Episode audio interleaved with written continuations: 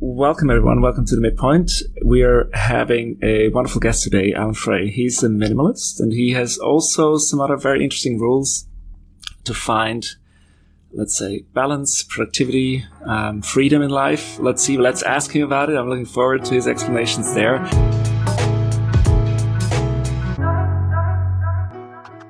Hey, Alan. Thanks for joining.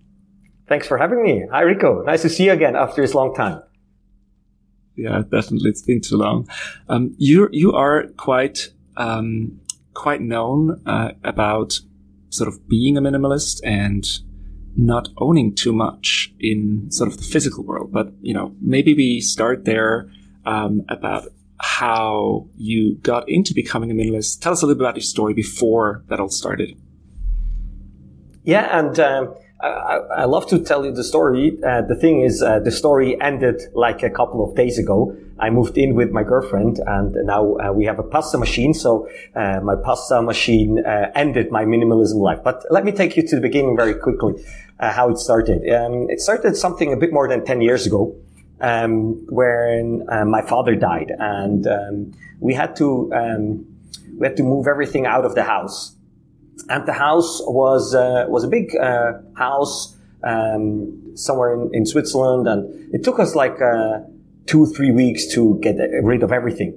And the thing was, when I walked through that house, I had like uh, I saw like pictures and statues and stuff like that that's been there for, I would guess, over fifty years, but um, I've never realized that they were hanging there. So. Um, After seeing that, I was like, I don't want to have that. Uh, that's not something I want to have. I want to um, have fewer things and see where it takes me. And then I started on my journey on minimalism. That's how it started. Mm-hmm. And and did that sort of, did you get up one day and basically decided sort of, I'm just going to live with a few items, or did it come in phases? Sort of, was it was it a smooth um, sort of like, transition? I had like three phases. Um, and the three phases uh, were quite interesting. Uh, the first phase is like the is the regular phase that most of people have, you know, uh, the, the, the classical cleaning, um, and uh, you know, like in Switzerland we call it the Frühlingsputz. So you know, getting spring spring cleaning, spring cleaning, and uh, so it start it started with that, and um, that phase. Um, You could summarize it in one item I had. And that item was um beer helmet. I bought that beer helmet when I was eighteen in Las Vegas. And I uh, brought it along uh, every time I was uh, moving. And at one time it fell down and the, the beer helmet broke. And you could only put one beer on the one side and no beer on the other. So you had beer and air, and it lost the purpose of uh, being a beer helmet. And I moved the thing, I would say, like four or five times with the dust of every apartment. So that was like phase one, getting rid of these useless things like the skis that were um, in my cellar I didn't use for fifteen years, stuff like that. Uh, the second phase was the most interesting phase, in my opinion. The second phase was I decided to move everything um, or, or get rid, rid of everything that I didn't use for one year. And so when I started um, cleaning up my apartment with all the things, I had like one large bag, and I want to fill that bag. And uh, after the weekend, I didn't have one bag. I had like sixteen uh, huge um, plastic bags, uh, over one hundred liter per bag, full with stuff I didn't uh, use for a year. And that was mind-blowing for me, because it was like, uh, how is that possible that I didn't use things for over a year and there's so many? And the, the most interesting thing was that my apartment looked exactly the same. So it didn't change at all. So that was like things I was pushing somewhere in the back of, uh, of the, of the cupboards. And, and, um, so in Switzerland, we Swiss people, um, we, for example, we love, um, you know, keeping the single socks. So, you know, if you get, if you lose one sock, uh, we want to keep that. And, uh, we hope that it will come back one day, and never comes back. So it, uh, it's lost forever, but we keep that sock for forever. And hope that it will come back. And so, you know, it's like getting rid of these things that I didn't use for, for a long time. Um, and there, you know, to, just to give you a number, uh, average Swiss um, house has like ten thousand items. And I moved probably my second phase from, I would guess, somewhere from eight thousand to something like um, one and a half, one thousand. And then the final stage, uh, which I was in for the last uh, five, six years, was how many things do I need to have a happy and fulfilled life? And uh, my happiness correlated with having fewer things. The fewer things I had, uh, the happier I became. And uh, uh, at the at the bottom or at the peak, however you look at it, uh, I had like uh, seventy-two, seventy-three items. Uh, and I was living in a hotel, and that's what I've been doing for the last two and a half years and until first of February. Now it's over. Well, I'm not sure if I want to congratulate you on that or not, because, you know, it's just, I congratulate you that you move into a different stage in your life. That's, uh, I think that's for sure. Exactly. Um, when, uh, yeah. And I hope you will be even happier, uh, with, with, with yeah. your girlfriend in your new apartment. Um, can you s- describe a little bit why that made you happier, owning less? I think I read in an article or sort of an interview of yours, um, you said less, the less you own, the freer you feel. Like, c- can you share yeah. a little bit on why that happiness came about? So, uh, it, it's, in a simple example, you buy an iPhone, you have the new iPhone, you drop it to the floor, it cracks, and you're like, oh shit, my new iPhone cracked. And suddenly the happiness of owning a new thing disappears. And suddenly owning the things, I realized that they started owning me a little bit. So, you know, having new things and then they break and then suddenly my, my, My mood changed just because of that break of, of the iPhone or, or, uh, of my loss of, of, of, of, of something or, uh, and so I realized the fewer things I own, the fewer the things own me, own me. So mm-hmm. it was like a, it was like a reverse thing, and having things, having fewer things that own me meant that I have more freedom, and that helped me tremendously with, with my happiness, uh, and I just love freedom. I just love uh, having few things, um, or, or uh, the freedom to move and to the freedom to to uh, travel. And I just realized it makes life so much easier. That's why uh, that that was the, the happiness part, the freedom, mm-hmm. and that uh, being more independent from uh, from different items.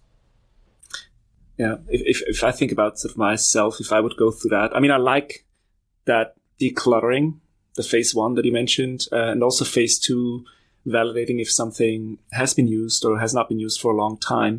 But what about nostalgic items? I, I personally think, you know, there might be some knickknacks or things that I, you know, I, that remembers my childhood, or that remembers another important experience, maybe with my wife, um, sort of on a, from a holiday or something. Did you own any any of those? Did you have any nostalgic yeah. items?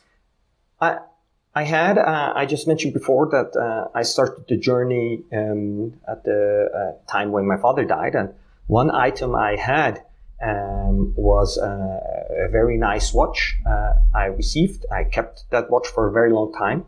I never wore it. Uh, it was like um, it fitted him, but it didn't fit me right. But I kept it for a long time. And um, at one point I was like, you know what, do I really need it? And I, I didn't want to sell it or anything. So I gave it to my, uh, I gave it my brother, I asked him if he wanted it, and he wanted oh. it. And uh, I gave him the, the watch. And so now today, you know, it's, I, I realized that uh, the watch, you know, having it somewhere and not looking at it doesn't help me to remember him, because, you know, the watch is somewhere.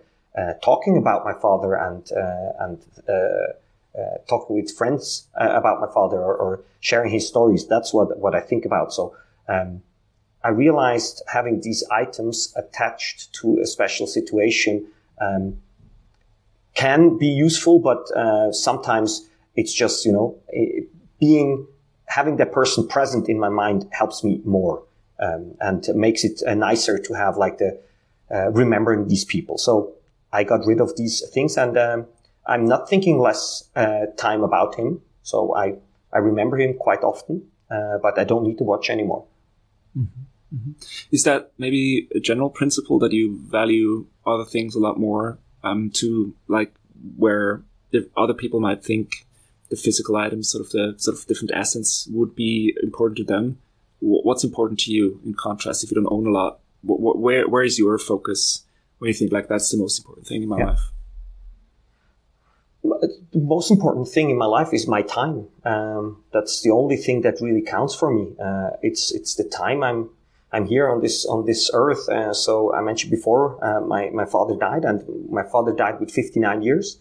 Um, my grandfather died when he was fifty-nine, and the thing I'm I'm tracking every day is something I have on my app, and it's like uh, I'm tracking my days until I'm fifty-nine. So uh, chances are quite high I die with fifty-nine. I don't want to, uh, but chances are high when when it's within the family. So I have like today six thousand nine hundred eighty-two days, and that's not a lot. That's just not a lot. So um, wow. I decided to value my time really, uh, really high. Well, I mean, everybody who does math better than me will be able to know how old you are now, so we're not going to do the calculation. Um, but it doesn't it's sound still like forty, a lot, turning right. forty-one soon.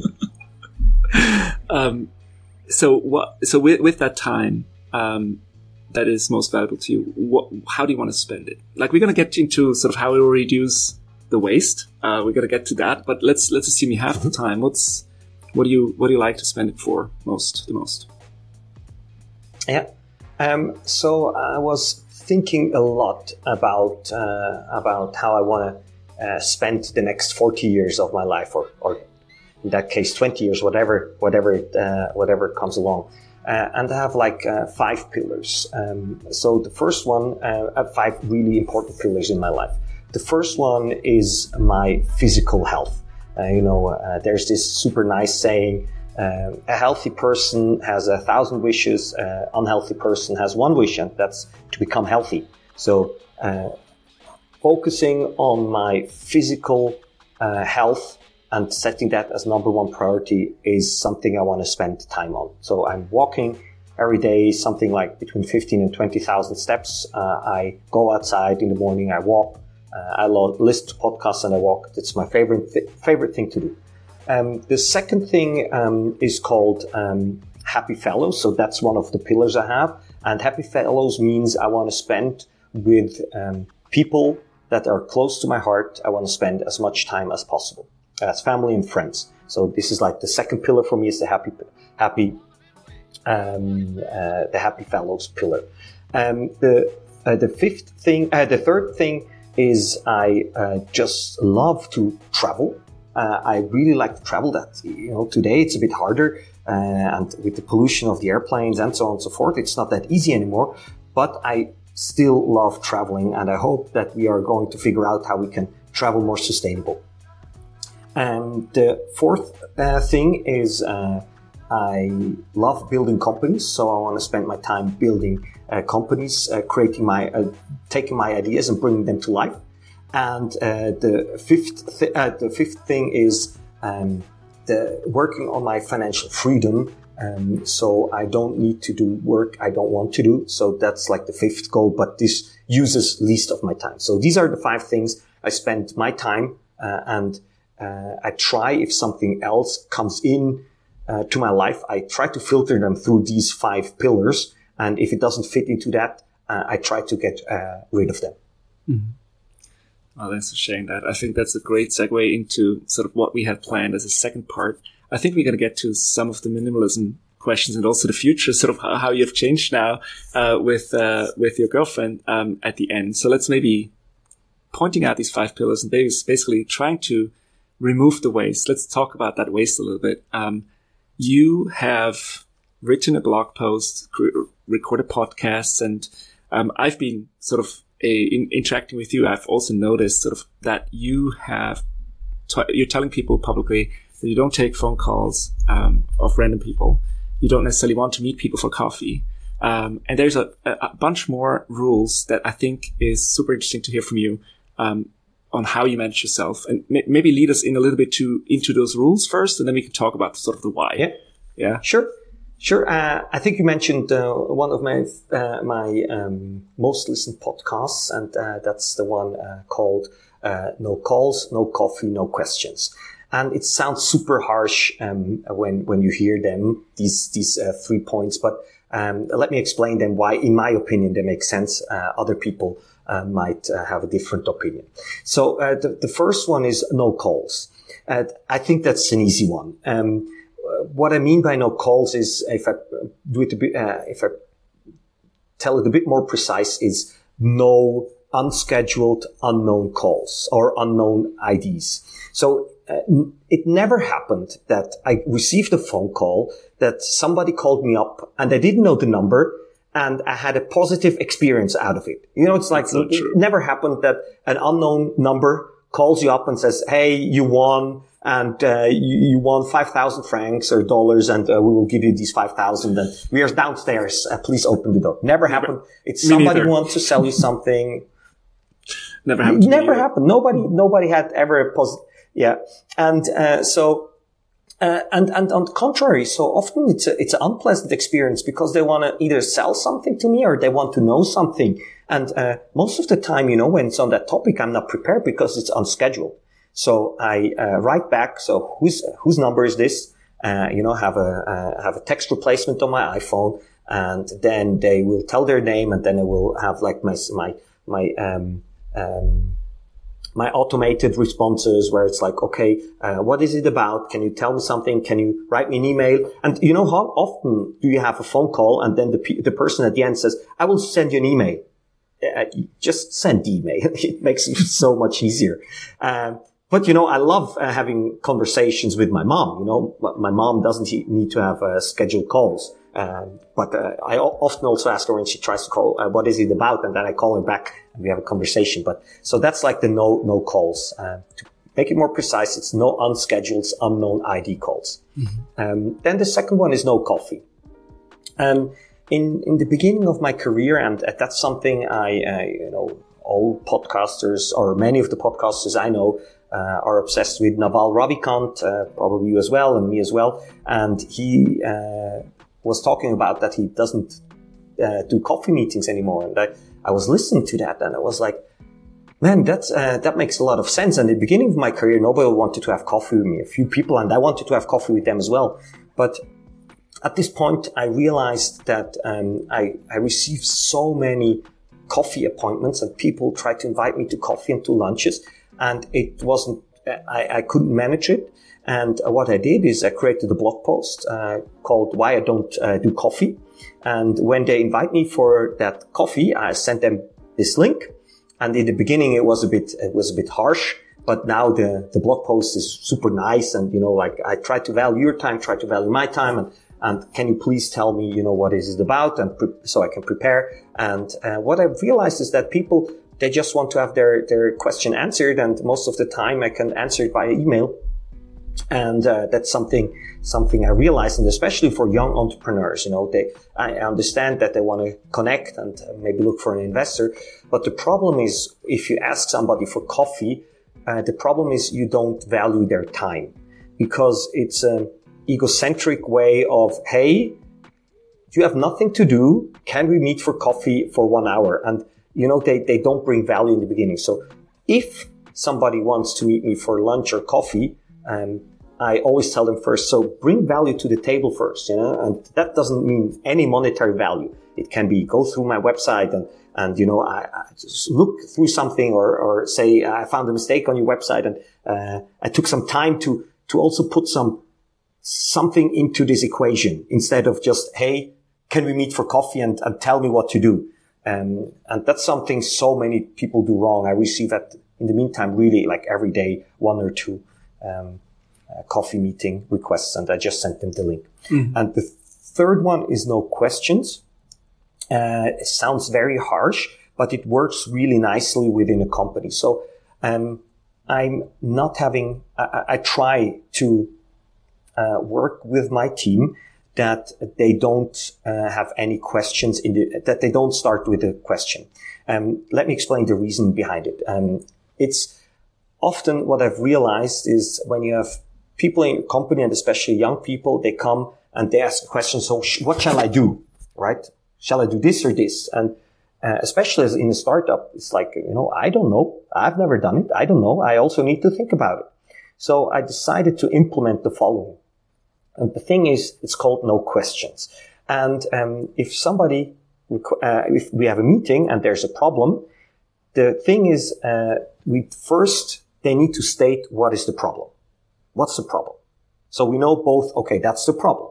Second thing is, what are possible solutions? And then, so they need to think about possible solutions. And the third one is, which solution do they prefer? Why? And then the following happens. they will think about the solutions and they will think about which, why they want to prefer which uh, solution. And in ninety-nine percent of the cases, it's just like, okay, this solution sounds great. Do it. It's perfect. And I understand that when you're young um, and working in a company, uh, you know, it, it shouldn't, you're maybe afraid to take responsibility in the beginning and you don't want to do anything. So this is a great way to um, save a lot of time for you and your supervisor by just going, this is the problem. These are three, two or three solutions. And this is the solution I prefer because of X, Y, Z. Mm-hmm. Would you, would you then, I mean, it's, it definitely promotes creativity and sort of autonomy among, um, among all the employees if they always take that approach, maybe even with each other, right? Sort of that they, um, only ask for help when they really, really need it, or they ask for inputs, maybe, maybe more inputs than question, right? That's sort of where you're going with this. Ask for inputs rather than yeah. ask somebody to exactly. solve it for exactly. me. Yeah. Okay. Is it, Um, exactly. But you would still, I mean, you're, you're, you're one of the, one of the co-founders of, of an e-commerce website in Switzerland. Um, you would still yeah. start certain tasks for them, right? Because they, they wouldn't know, they wouldn't always know what needs to be done, right? Sort of, do you, how, how do you connect those day-to-day, um, no, no questions rule to making sure that everybody goes into the same direction that you want? Yeah. So, um, In, in the end, you know, there's like two ways to approach that. The one, one way is to control everything. Uh, that's one way to do it. Mm-hmm. Um, and the other way is creating a culture where people, um, are taking responsibility and uh, trying things. Mm-hmm. And now, uh, both of them work. Both of them work perfectly fine, but they, they work in different stages. So if you're like a large corporate, you know, you can go the, the control way. A lot of banks do that, and that works perfectly fine. The problem is that this approach doesn't work with startups uh, because you need to scale, and you need to scale quickly. And if you need to control everything, um, you cannot scale um, because the bottleneck is your opinion.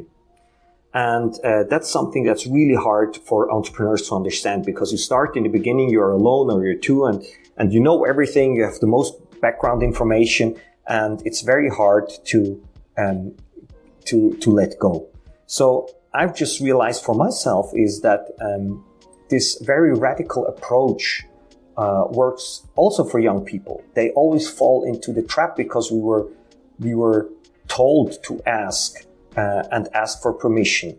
And I understand that you cannot just say, okay, I'm taking full responsibility in the beginning, but this segue of having problem solution, preferred solution, gives you the ability to think for yourself, for yourself while um, not having the full responsibility yet. So I start that from day one with with, with the people I work with, and uh, uh, people always fall back, and sometimes I also ask questions. But I I've, I've seen with people using this approach that they become more and more confident, and they take responsibility, and that's what I want in a startup, and that's the way you can grow. Mm-hmm. Uh, and I believe it's the only way you can grow. Otherwise. Um, The, the startup, you can you can push that up to a certain um, uh, to certain heights, but it has its limitations and uh, it crashes. Right. For how does that, from from your perspective as a as a co-founder, um, help you with your day to day? You you talked about no coffee, sort of no calls, no questions, that there's different rules. Do you significantly have a decreased amount of meetings, or do you say you're more efficient doing those meetings? What what what what ha- what does what do these rules help you with inside the company, but also in general for your life? Yeah, and so uh, just a short update. So twenty twenty-three is not only the time where uh, I'm not a minimalist anymore. It's not the time I, I moved out of the hotel. It's also the year where I uh, left the company for good. So I sold my company two years ago, and um, so I'm not in operations anymore. Um, so uh, that's a, a new management now. Um, and the the first, and I'm in a, in a very privileged situation right now, so I'm completely aware of that, and not everybody can do that, but I can do that today. And the, the beauty is I go into my calendar every day, and I look which of these things do I want to have. Which of these things do I really need to do? Which of these emails do I really need to, to reply? And um, The, and my goal is, uh, my goal for twenty twenty-three is like I have two goals. First goal is to become really healthy. Um, that's one goal. Uh, as I mentioned before, the physical health is uh, super important for me. And the second goal is to have boredom in my life. I want to look in my calendar and have nothing in there and say like, okay, what am I going to do today? And I'm looking very much forward to that day. Um, because I still have some legacy meetings from last year where I postponed people to, to, um, to, to, uh, February and so on and so forth. And I want to get rid of everything. Why? Because I really believe within boredom, uh, the beauty of, uh, the, the, the, the seed of new ideas lies in boredom. Mm. Uh, and, uh, the happiness, uh, lies in, in having time for myself.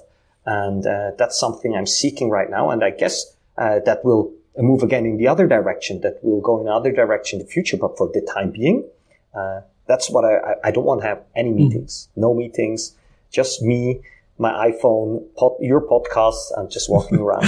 It's so, so basically adding no coffee, no calls, no questions, and now no meetings is sort of the fourth thing that I, that's being added for twenty-three.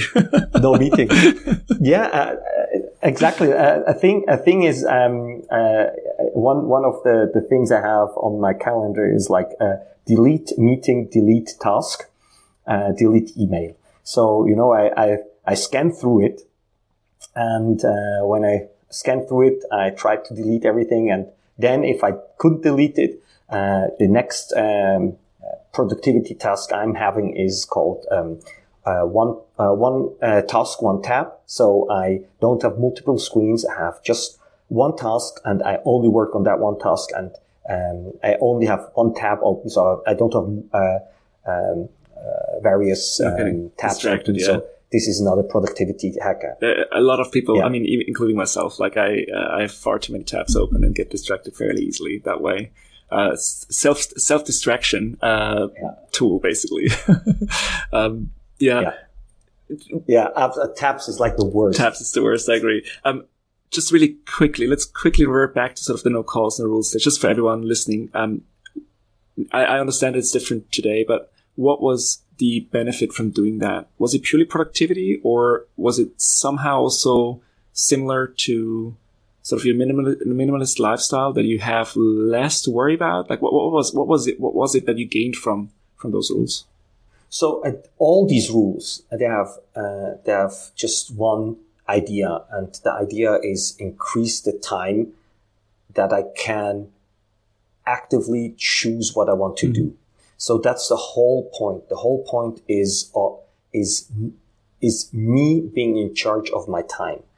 And you know, everybody knows that with, with emails. You know, uh, that's something I, I I read recently. Email is the is the calendar of of the other people. You know, it's their task. Email is the task of the other people, and. Uh, So they, they just drop you over the things they, they want you that you, you do for them. And I just want to be in charge of my time. Um, because in, in the end, again, you know, I have an infinite number of days, and um, having everything packed in a day uh, leads to two things I don't want to have in my life. First one is stress, and second one is not being able to use the time as I want. Mm-hmm. And so the no calls, the minimalism, everything goes into that direction of, or has one goal, is maximizing the time I can actively um, decide what, what mm-hmm. I want to do. That's the whole mm-hmm. point. I mean, a good example is also when we were discussing about prepping the recording for this podcast. I think it's a beautiful example too. I, I suggested, hey, do you want to do a prep call, or do you want to do this over email? And you suggested actually WhatsApp. Uh, voice messages, which I thought is actually a great asynchronous way to discuss certain things. I can do it whenever I get to, to ask the questions. You can comment on them whenever you have time. We don't need to find the time together, um, blocking something in our calendar, locking ourselves in to go and do it if we can do it separately, right? Yeah, no, that's beautiful. Um, yeah, that, that's, uh, I try to, to convince people of, of that. But on the, on contrary, you know, uh, we tried to set up the thing, and, uh, I failed with all my mics, uh, so maybe a prep call would have helped, but uh, we are on the call. It worked out in the end, thanks to your girlfriend as well. Um, we are using her laptop, apparently. yeah. yeah. Um, Alan, Exactly. You bring, bring up your girlfriend, sort of your new living situation today. Um, if I remember correctly, when you were still um, sort of living in a hotel, you were trying to minimize things you own, but that didn't mean that you were renting things like a hotel room for, for living, going to restaurants, also renting other things. Um, I think we also both own uh, these Cyclone shoes from On that you rent, that you don't buy. Um, so how's yes, that exactly. transition these days? So are you, what, what moving into an apartment now, are you still going to try to stay minimalistic or a little bit more on the, let's not fill the place right away? And what's your approach now? Renting, buying? yeah. Yeah. So uh, I, I believe my, my approach is a bit more relaxed today. Uh, you know, uh, it's like, um, uh, I'm not very good at sports, and that's why it's always a bit weird when I take sports analogies. But, uh, you know, if you have been a, a professional sports athlete, uh, you know, it's probably, chances are high you won't be a couch potato. So, um, in my case, if I was a professional minimalist for, for the last twelve years, uh, chances are quite high that I won't become a maximalist or a max, uh, or a messy. So I still have a few things, but, um, I also, uh, realized, uh, that, you know, there are also things that are very useful and, uh, things that, uh, create joy or, or are helping us. And so, you know, one, one thing or one, um, really interesting uh, item we bought re- recently, and I'm telling we because my girlfriend, she was like, when we were moving together, you know, this is no way out for you that you tell everybody I'm owning these things and that you don't. So um, I'm deliberately saying um, we. So uh, we, you know, we had the dinner, and then I told her like, okay, uh, you know, the cool thing would be if we could be a bit more healthy and eat healthier and and like do, do like pasta, like alternative pasta with like almond, um, almond or, or broccoli or whatever. And uh, one night I woke up and I saw her on her phone screen, and she was uh, reviewing or she was uh, looking at reviews of pasta machines. And then she was like, I'm going to buy this pasta machine. And then I was like, uh, I felt like everything, you know, like every, my, my minimalist uh, mind was like, okay, pasta machine, really? Do we really need that? And uh, she bought it, and I was, it was nice uh, having, having fresh pasta. So yeah, that's, that's how it changes. And uh, we still have very few things. We, you know, we, we have, uh, we have only at this time, uh, like, uh, two chairs and, um, and, uh, we have very few things, but it's getting more and more. And I'm, I'm very relaxed about okay. it. Good to hear. Is, is that similar to your, um, let's say digital footprint as well? Do you have like a limited amount of items digitally as well, or there you can have as many as you like? How was that before now? What do you? Um, I'm trying, I'm trying to, uh, be very cautious about my digital footprint as well. Um, so I, um, I have very few things. Um, also digital. I always delete, I try to delete apps. I'm, I'm not trying to, to keep uh, these apps, uh, when I don't need them. So yeah, I also try to have, have less, uh, digital. Do you clean your well. photos? Or what's, how's your photo album look like? Um, so my photo album, I uh, learned from my girlfriend um, that uh, you can create albums. So their whole family, they're creating albums since like forever. I don't do that. Um, I believe that technology is helping me, you know, to, to find things on places, and uh, Google Photos asks me to archive photos, and that's something I do. So uh, I'm I'm not doing that because I believe uh, technology is is, um, is moving very quickly, that they will do that. It, it would be a waste of my time yeah. at this point, in my opinion. Uh, I would agree. I mean, but you're not deleting them. I, I know people that go through their photo album once a year and delete the photos that are not relevant. You're just archiving them, right? Yeah. Same as me. yeah. Yeah, I'm just... Or I'm, Google is asking me, do you want to archive these? And then, yeah, I archive. Wonderful. Hey, um, now that you're moving in with your girlfriend, if you contrast this to your hotel, it might be a little bit answered to date than uh, a couple of months ago or a year ago, but what defines sort of home for you? I, I think that's still the same. It's, uh, you know, you, you read these cheesy sayings uh, at coffee shops, and uh, it stuck with me. And uh, home is where my Wi-Fi connects automatically, and uh, it's still the same. Uh, I can just, be wherever. I now I'm home here, but when we are in a hotel for a longer time, I'm home at, at the hotel. So where the Wi-Fi That's connects beautiful. Automatically. I love that. Wonderful. Hey, um, Alan, I think we're almost at time. I want to make sure that I'm not using um, too much of your calendar today. Uh, so it was wonderful to have you.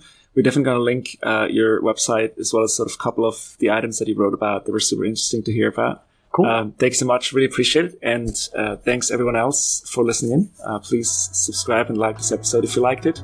Um, if you have any questions, shoot them our way. We're happy to include them in our next, uh, next session. Thanks everyone. Bye-bye.